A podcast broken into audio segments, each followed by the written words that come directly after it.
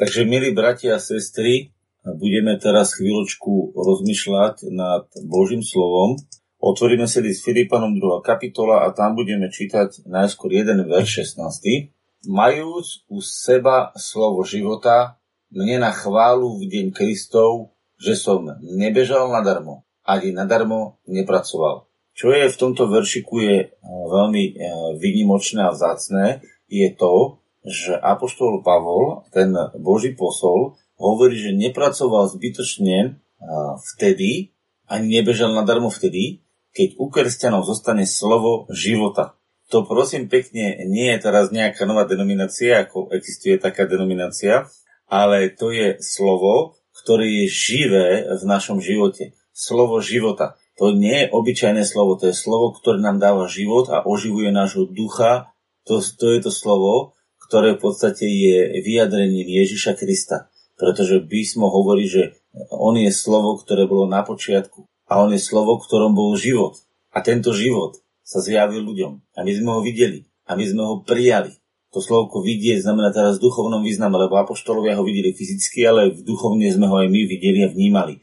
A toto svetlo, ktoré preniká na život, je vlastne to, ktoré nás vedie, pretože písmo hovorí, že kto verí vo mňa a kto mňa nasleduje, tak vlastne hovorí dve veci. Že za prvé potečú z neho rieky živej vody a za druhé, že nebude chodiť v otme, ale bude mať svetlo života. A keď si zoberiete všetky tieto zaslúbenia, to je taká koncentrácia, tak nahustené zaslúbenia, že naozaj e, je nemožné, aby sme pokiaľ žijeme a preniká, sme prenikaní slovom života, nie slovom teológie, ale slovom života, tak aby sme boli smední a hladní pretože písmo hovorí, že kto verí vo mňa, tak tá rieka potečie a zároveň, keď hovorí o tej rieke, lebo to je potom ten príbeh, kedy bol s, s tou ženou Samaritankou, tak je povedal, že kto sa napije z vody, ktorú mu ja dám, nebude žízniť na veky. Takže pokiaľ hovoria kresťania, žiznime, hladní sme, smední sme, znamená to, že nedobre príjmajú slovo a nedobre sa nechajú naplňať tým, ako lámeme chlieb a pijeme z kalicha, pretože kto je, kto je jeho telo a pije jeho krv, má život sám v sebe. A to všetko spolu pôsobí, že sme bohatí. Viete, nikdy nemôžeme kázať evaníliu, nikdy nemôžeme rozširovať Božie slovo, pokiaľ nie sme v Kristovi bohatí. Lebo iba bohatý človek môže rozdávať. Chudobný človek nemá čo rozdávať. A ak niekto povedal, a pán Ježiš to povedal, že blahoslavený chudobný duchom, to neznamená, že my nemáme, ale že my chceme viac.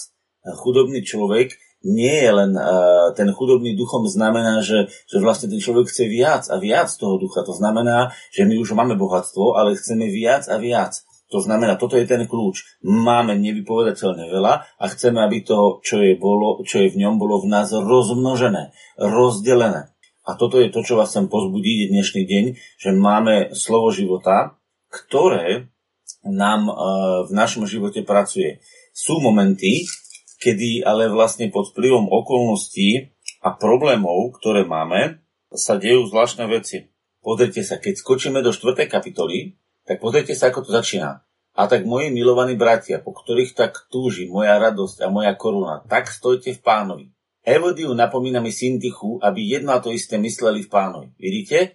Mali nejednotu myslenia, nastali tam nejaké herezie, nejaké malé škriepky. A čo sa dejajú? To bohatstvo, ktoré tí, e, tí e, ľudia mohli prežívať, si vlastne týmito svojimi nepochopeniami, týmito svojimi zameraniami na názory brali. Dneska je to presne rovnako. Pozrite sa, koľko je kresťanských církví, koľko je denominácií, koľko je rôznych skupiniek a každý si myslí, že tá jeho, to jeho pochopenie to je to najpravejšie a vlastne si ho drží a keď, a viete v čom to sa ukazuje, že si myslí, že najpravejšie? S ostatnými, ktorí majú trošku iný názor, tak sa od nich separuje. A toto, táto separácia, toto rozdeľovanie vlastne je telesné. To znamená, že ten človek má nejaký vnútorný rozpor a okrada sa o to požehnanie. Viete, keby sa dokázala církev zjednotiť aj napriek tomu, že všetky veci nevidí rovnako, a myslím teraz tá živá církev, ktorá má v sebe slovo života, nemyslím teraz s náboženstvom sa spájať, s nejakými formami a s nejakými religiami, ale myslím o tom slove života, keby sa vedela spojiť, tak viete, čo by sa, aké obrovské požehnanie by sa uvoľnilo. Písmo hovorí, a to by som vám potom aj prečítal, alebo to prečítam teraz, počkajte, pozrieme to. To bude v liste v Evangeliu Jana. Pozrite sa, čo tam hovorí, čo sa pán Ježiš modlí. Zo sveta nie sú, ako ja nie som zo sveta. Posedí ho svojej pravde. Tvoje slovo je pravda, čiže hovoríme o tom slove, ktoré pôsobí v ich živote. I ako si ty mňa poslal na svet, tak som i ja poslal ich do sveta. To znamená takým istým spôsobom, ako žil Ježiš Kristus. Sme povolaní aj my žiť. A teraz, ja za nich posvecujem sám seba, aby aj oni boli posvetení v pravde. Ľudia moji, tu je to, ak sa niekto posvedcuje a dokazuje, že on je svetejší, lebo niektoré časti písma drží lepšie ako druhý, tak to nie je to, čo urobil Pán Ježiš. Pretože Pán Ježiš sa posvetil celkom za nás, to znamená, dal nám dokonalosť. A pretože máme v ňom dokonalosť, tak my sa nemusíme škriepiť o niektoré názory, alebo keď ich presnejšie dodržiavame, tak budeme dokonalejší, budeme lepší, budeme vynimočnejší. Nebudeme, lebo my už sme v ňom dokonali. Rozumiete? Keď máte krásne, krásne oblečenie, tak vy už nemusíte si svojimi názormi ešte vylepšovať svoje oblečenie. Pretože čo hovorí písmo? Že tie naše skutky, to je vlastne aj naše oblečenie, to je náš život. To znamená, že my už nemusíme svojimi skutkami, svojimi dodržiavaním pravidel vylepšovať svoje rucho. Ja som oblečený Kristovým ruchom a dovolím si jednu vec. Nepoškorniť to rucho svojimi vymyslami. To znamená, podávam sa a keď Boh niečo ukáže, tak jednoducho sa tomu podriadím. A tuto prichádza ďalšia vec, ale neprosím len za týchto, ale aj za tých, ktorí majú skrze slovo ich uveriť vo mňa. A teraz prečo majú uveriť? Aby boli všetci jedno, ako si ty, oče, vo mne a ja v tebe. A toto je rozhodujúce. Ako bol Pán Ježiš otcom jedno? Viete, keď chodil po zemi, otec bol v nebi a Pán Ježiš bol na zemi. No v duchu bol jedno. Oni boli v duchu prepojení a teraz, aby aj oni boli v nás jedno. Aby svet uveril, že si ma ty poslal. Prečo svet nemôže uveriť? Pretože církev, jednoducho ona není vnútorne v duchu jednotná. Každý si tam prikladá a zaklada na sebe. Viete, keď sme v duchu a pozor, ja vám poviem jednu vec, prax toho, čo teraz hovorím. Spamät, všimli ste si, keď sme spievali pesničku, ktorá bola teraz, že sme sa pozreli na kríž Kristov, na jeho rany. Vidíte, ak sme dokázali byť jednotní? Pretože sme hľadeli na Ježišove rany, hľadeli sme na jeho krv, na jeho, na jeho život a ten pohľad na neho nás zjednocoval. Ale keď hľadíme na to, že ja som dokonalejší, lebo ja dodržujem sobotu, alebo ja dodržujem Eucharistiu, alebo ja dodržujem krst vodný, alebo ja dodržujem nejakú inú vec a na tom si zakladám, tak ja vlastne namiesto do toho skutočného Kristovho rucha tam pridávam svoju aktivitu a s ňou sa vlastne ja vyvyšujem. A tým pádom sa povyšujem na druhého. Lebo keď ja som lepší, že to dodržiavam, tak tým sa vlastne povyšujem na toho druhého, že on je horší, lebo on to nedodržiava. A vzniká vnútorná nejednota, za ktorú ten Pavol hovorí a to je to, čo vlastne kazilo tú, tú radosť. Pozrite sa, Filipanom 4. kapitola hovorí, že aby na to isté mysleli v pánovi. Vidíte, na to isté v pánovi. A prosím aj teba, pravý Siziku, pomáhaj mi, ktoré sa spolu so mnou borili v Evangeliu aj s Klementom, aj s ostatnými mojimi spolupracovníkmi, ktorých mená sú knihe života. A teraz hovorí, odporúčaj im, namiesto toho, čo by ste sa mali škriepiť a dohadovať sa na názoroch, radujte sa v pánovi. Vždycky. Kedy sa máme radovať pánovi? Vždycky, ľudia moji, vždycky. A zase len poviem, radujte sa. Viete, kedy sa my neradujeme, keď hľadíme na tie problémy, alebo keď sa s druhými porovnávame. Vy si myslíte, že ten športovec, ktorý má sa s desiatimi ďalšími porovnávať a má s nimi bežať zápas a vyhrať to nad nimi, že on sa v tej chvíli raduje? Nie, on je sústredený na svoje víťazstvo. A rozumiete, on v tej chvíli nehľadí, aby mal spoločenstvo s tými bežcami spolu, lebo on chce vyhrať. On chce byť lepší ako druhý. A my keď chceme byť lepší ako druhý, výnimočnejší ako druhý, tak vtedy nie sme v spoločenstve, v koinunii, nie sme spojení, ale sme v zápase, v pretekoch. A ľudia, kresťanstvo sú není preteky medzi sebou. Kresťanstvo je zjednotenie sa v Kristovi jeho duchu a v radovaní sa s pánovi. A preto keď budeme s pánom sa radovať, tak potom naša privotivosť bude známa všetkým ľuďom, lebo pán je nám blízko. A teraz prichádza slovo, čo vám pán odkazuje. O nič sa nestarajte, ale o všetko modlitbou a prozbou. To znamená, čo je to modlitbou? To je vlastne tým uctievaním. E, boh hľadá modlitebníkov, ktorí ho budú uctievať v duchu, zjednotený s duchom svetým, v pravde, v Ježišovi. A prozbou, s predkladaním tých vecí, ktoré e, mu chceme predložiť. A s ďakovaním, nech sa oznamujú vaše žiadosti Bohu. A potom pokoj Boží, ktorý prevyšuje každý rozum, bude strážiť vaše srdcia a vaše mysle v Kristu Ježišovi. Nie je toto úžasná vec? V dneskajšej čase, keď je všade nepokoj, budeme mať pokoj. Prečo? Pretože sme zakorenení v slove života. Pretože nehľadáme byť lepší od druhých. Pretože sa nehľadáme vyvýšiť, ale hľadáme vyvýšiť meno Ježiš. Hľadáme, aby sme spoločne videli v Ježišových ranách jeho ale počúvajte veľmi vzácnu vec, aj našu vlastnú hodnotu. pretože v Ježišových ranách nie je len jeho hodnota, ale tam je aj naša hodnota, lebo on si nás kúpil krvou, nie zlatom, ani striebrom, ani dolármi, ani devizovými účtami, ani fondami neplatil. Platil svojou krvou. A keď platil svojou krvou za teba a za mňa, znamená, že tvoja hodnota sa rovná cene tej krvi.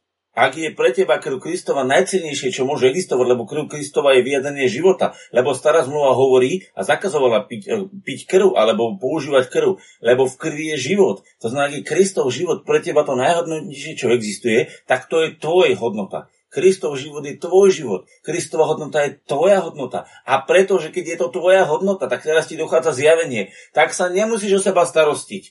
Pretože o tú najväčšiu hodnotu sa postaral Boh a ak sa o ním postaral tú najväčšiu hodnotu, či sa o všetky ostatné veci nepostará v tvojom živote? A preto pán hovorí, nebuďte o nič ustarostení. Nebuďte ustarostení. A pán ti odkazuje, nebuď ustarostený s vecami, ktoré, ťa, ktoré sú pre tebou, s tým, čo budeš jesť, s tým, čo budeš piť, čím sa oblečieš, čokoľvek sa týka tvojich vzťahov. Nebuď ustarostený. Len to dôverou vlož do rúk Bohu, ktorý dokonal všetko ktorý dokonal všetko v Kristovi, lebo v Kristovi už je všetko dokonané a dokonalé. To znamená, tá predstava je už dokonalá. A on túto dokonalú predstavu chce doviesť do tvojho života, ale potrebuje na to tvoj súhlas, na to tvoj priestor. Preto pán Ježiš cirkvi, ktorá to nepočúvala, povedal, stojím pri tvojich dveriach srdca a klepem. A kto mi otvorí, tak za ním pôjdem a budem s ním večerať. To znamená, budem mu dávať život tým, tým jedlom a tým pitím sa vlastne pre telo prinášajú živiny. Neviem, či ste si niekedy to uvažovali nad tým, že vy keď jete a pijete, preto je veľmi dôležité, čo jete a pijete. Či pijete všetko konzervované a, po, a uvarené, alebo pijete to, ako to Boh stvoril z prírody. Všimnite si, tí, čo sú najviac jedia také e, upravené, chemizované všelijaké potraviny, sú najhoršie na tom zdravotne. Tí, čo jedia to, čo Boh stvoril, čiže čo je Boží dar, a Boh to vytvoril a my sme na tom nevedeli nič spraviť, tak tí majú v sebe najviac živín, najviac vitamínov, minerálov, vlákniny a toho všetko je v zelenine, v ovoci, toho, čo Boh stvoril. Nie to, čo je vyrobené vo fabrike a trávi tam pol roka. Rozumiete? A my keď príjmame to, čo nám Boh dal ako dar a príjmame jeho telo, jeho krv a príjmame to do svojho života, tak my v tom príjmame kompletné uzdravenie, kompletne nový život. A potom vlastne sa na základe tohto otvárame a Duch Svety inšpiruje našu mysel. A to je to, čo Boh chce, aby sme mali inšpirovanú našu mysl, aby sme videli veci iným pohľadom. Nie pohľadom, že ja niečo musím dokázať. Nie pohľadom, ako ja vyzerám. Nie pohľadom, ja som lepší alebo horší. Nie pohľadom, ja budem mať alebo on bude mať. Pohľadom, Ježiš Kristus je môjim životom. Viete, z toho všetkého ja, ja, ja musíme prejsť do toho, že on je môjim životom. A mojou plnosťou a môjim vyjadrením. A vo veciach, ktorých sa tak nedieje, tak je napísané, že a pozor, ukážem vám to v 3. kapitole a tam je napísané, ak niečo inak rozmýšľaš, i to ti Boh zjaví. Avšak, k čomu sme už dospeli, v tom istom pravidle aj kráčať, to isté je myslieť. Aké je to pravidlo? Takéto, moji bratia a sestry. Ja nemyslím sebe, že by som už uchvátil, ale jedno robím. Na to, čo je za mnou, zabúdajúc, a potom, čo je predo mnou, vysterajúca žením sa za cieľom k víťaznému, odmene horného povolania Božieho v Kristu Ježišovi.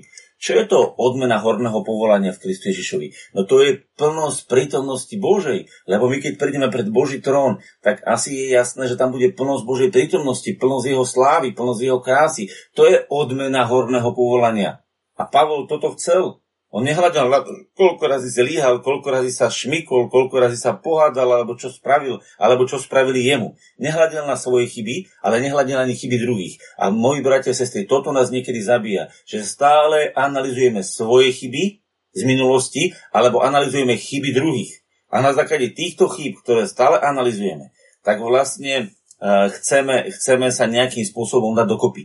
My sa nedáme dokopy tým, že zanalizujeme chyby. My sa dáme dokopy tým, že obsiahneme plnosť Kristovu a že príjmeme nové myšlienky o ňom. Pretože pokánie, zmena myslenia je transformácia v našom živote. Transformácia, premena nespočíva v tom, že budeme stále analyzovať staré veci, ale že príjmeme nové, pretože staré veci sú už odsúdené v Kristovi. Hriechy naše, hrieši našich blíznych, rovnako ako choroby, rovnako ako všetky zlyhania. To všetko je už mŕtvé, je to už zabité. A preto je šťastný človek, ktorý s Kristom spolu ukrižoval všetky svoje hriechy, všetky svoje choroby, všetky svoje zlyhania, aby postavili v jeho živote nové, nové veci, ktoré Boh tam cez Ježiša Krista nalieva. A to máme napísané, pozrite sa, v liste Rímanom 8. kapitole, verím, že to vidíte, liste Rímanom 8. kapitole, a tam je napísané takáto vec. Tu sa hovorí jedna vec že do ktorých predzvedel, ktorých dopredu vedel, tých aj predurčil za súpodobných obrazov svojho syna. To je veľmi dôležité, že Božie určenie, Božie rozhodnutie je, že aby si ty vyzeral ako a, a mal obraz jeho syna. Aby on bol prvorodený medzi mnohými bratmi. Prečo myslíte, že ho pán Boh tak nechal doviesť do, do, do tej úrovne človeka? No, aby sa stal tak ako my. Aby niesol to isté, čo my. A aby sme my boli takí ako on. Prvorodený medzi mnohými bratmi a ktorých predurčitých aj povolal, a ktorých povolal, tých aj ospravedlnil. A ktorých ospravedlnil, tých aj oslávil. Ľudia, to sú také zaslúbenie, že to sa nedá normálne vystihnúť. Čo tedy povieme na to? Ak je Boh za nás, kto je proti nám? Rozumiete? Neviem, prečo aj my niekedy sme sami sebe proti sebe. Však my musíme byť do sebou v harmonii, nie sami proti sebe. Ľudia, tí, ktorí sú sami proti sebe, nie sú harmonii s Bohom. Lebo ak si práve pochopil to, čo som povedal, a si stotožnený s Kristovým novým životom, tak nielen, že nemôžeš byť sám proti sebe, ty musíš dovoliť, aby jeho Kristov život sa v tebe rozvíjal. A teraz niekto povie, no áno, ale ja mám staré veci. A teraz tu je otázka, a prečo stále na tie veci hľadíš? Prečo stále tie staré veci rozoberáš? Áno, keď budeš stále rozoberať staré veci, tak sa vráť ku Kristovu krížu. A choď a pozeraj sa na Kristov kríž, kde si zabitý. Ale viete čo? Kristov kríž trval 3 uh, 3 hodiny, alebo koľko tam bolo, alebo možno 6.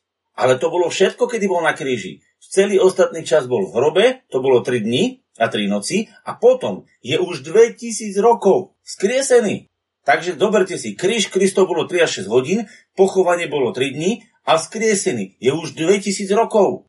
Tak pomer, ktorý sa verujeme skrieseniu, má byť 2000 rokov a obrazne povedané na náš život, má to byť 20 rokov a 3 sekundy toho máme byť pohľade na kríž. Na kríž sa máme pohľadiť a povedať, ďakujem ti Bože, že tam to skončilo. A potom sa máme nasycovať novými vecami. Prečo? Lebo neušetril vlastného syna, ale ho tadal za nás, za všetkých. Za koľko? Iba za Pavelku, nie za všetkých. Ako by nám s ním potom i všetkého nedaroval. Ľudia moji, toto je gól, to je proste cieľ, Bohu máme všetko cez Krista Ježiša darované. Neexistuje vec, neexistuje vec, ktorú by si Bohom nedostal darovanú ako vyriešenú Bohom. Nie vyriešenú tebou, vyriešenú Bohom. Ty ju potrebuješ len prijať a stotožniť sa vierou s touto vecou. A vtedy, keď sa toto stane, tak v tej chvíli sa stal skutočne, ale skutočne veľmi vážna vec. V tej chvíli sa stal skutočne e, zázrak, lebo v tej chvíli ty si vlastne prijal, prijal si Kristov život. Keď sme si to teraz povedali, tak ja ani veľmi nechcem v tejto chvíli ďalej rozprávať, ja len chcem ukázať, a, a aby sme chvíľočku zastali. Po tomto všetkom, ak si to správne pochopil a videl, by ti malo prísť jedna vec. Vďačnosť vďačnosť za to, čo si v Kristovi dostal a chvála za to, čo si v Kristovi dostal a prozba, aby ti to všetko bolo odokryté Duchom Svetým, aby si do toho mohol vniknúť, aby si to mohol zobrať. Pretože viete, existuje jeden príbeh a ten príbeh vám poviem a teraz sa mi zjavil pred oči. Existuje príbeh o jednom človeku, ktorý bol pomerne chudobný a chodil po celom svete, aby hľadal poklad. A býval na jednom poli, už ste to možno počuli, a na tom poli vlastne bolo mnoho, mnoho kameňov. A keď raz e, a aj, aj hľadal, aj sa vrátil, aj zomrel a potom sa mi zdá, že jeho deti, neviem presne, ak to bolo, e, vlastne na tom poli boli a omylom nejakým spôsobom rozbili tie kamene, ktorých mal plné pole. A zistilo sa, že v tých kameňoch boli diamanty, vnútorne nejaké kryštály, nejaké zácne veci. A predstavte si, on mal obrovský majetok, lebo mal mm, celé pole plné diamantov. A ľudia, on celý život sedel na diamantoch, celý život sedel na bohatstve, ktoré mal od Boha darované, mal to ako dar od Boha a on zomrel hladný a chudobný. pretože nevedel, na čom sedí. Nevedel, e, čo dostal od Boha ako dar. Ak ja nebudem vo svojom srdci vidieť, čo som od Boha dostal ako dar, stále budem pachtiť po svete. Stále budem svete dokazovať svoju úspešnosť. Stále budem svete dokazovať svoju hodnotu. Stále budem chcieť mať viacej. Čo si myslíte, prečo tí boháči si kupujú jeden telefón za 10 tisíc eur? Alebo kupujú si Coca-Colu, ináč mimochodom úplný šmejt, napitie, hej? A oni si kupujú jednu plechovku za 3-4 doláre má to hodnotu 10 centov, alebo možno, že 50 centov pre niekoho, hej. A oni to kupujú za veľké peniaze. Prečo? Lebo oni s tým dokazujú svoju hodnotu. Ale ty si nemusíš dokazovať materiálnymi vecami, ani svojimi výkonmi, svoju hodnotu v Kristovi. Ty, si ju, ty ju máš dokázanú, keď sa pozrieš na chvíľočku na Kristov kríž, na jeho pochovanie, na jeho vzkriesenie a na jeho posadenie do nebies. Tam nájdeš svoju hodnotu. A v tej chvíli už nepotrebuješ dokazovať svoju hodnotu. A si oslobodený. A keď toto pochopenie do teba príde a vstúpi, si oslobodený od rivality. Od toho, aby si musel dokazovať druhým svoju hodnotu, lebo si ju objavil v Kristovi. A každý, kto objavil svoju hodnotu v Kristovi, už ju nemusí nikomu dokazovať. A preto hovorím, objav svoju hodnotu v Kristovi, objav svoje zabezpečenie v Kristovi, objav svoju krásu v Kristovi. A v tej chvíli už nebudeš riešiť stáleho človeka, ale bude v tebe žiť nový človek, Boží, stvorený podľa obrazu toho, ktorý ho stvoril, na jeho slavu. A toto chcem teraz tak odovzdať a aj takto uzavriem teraz.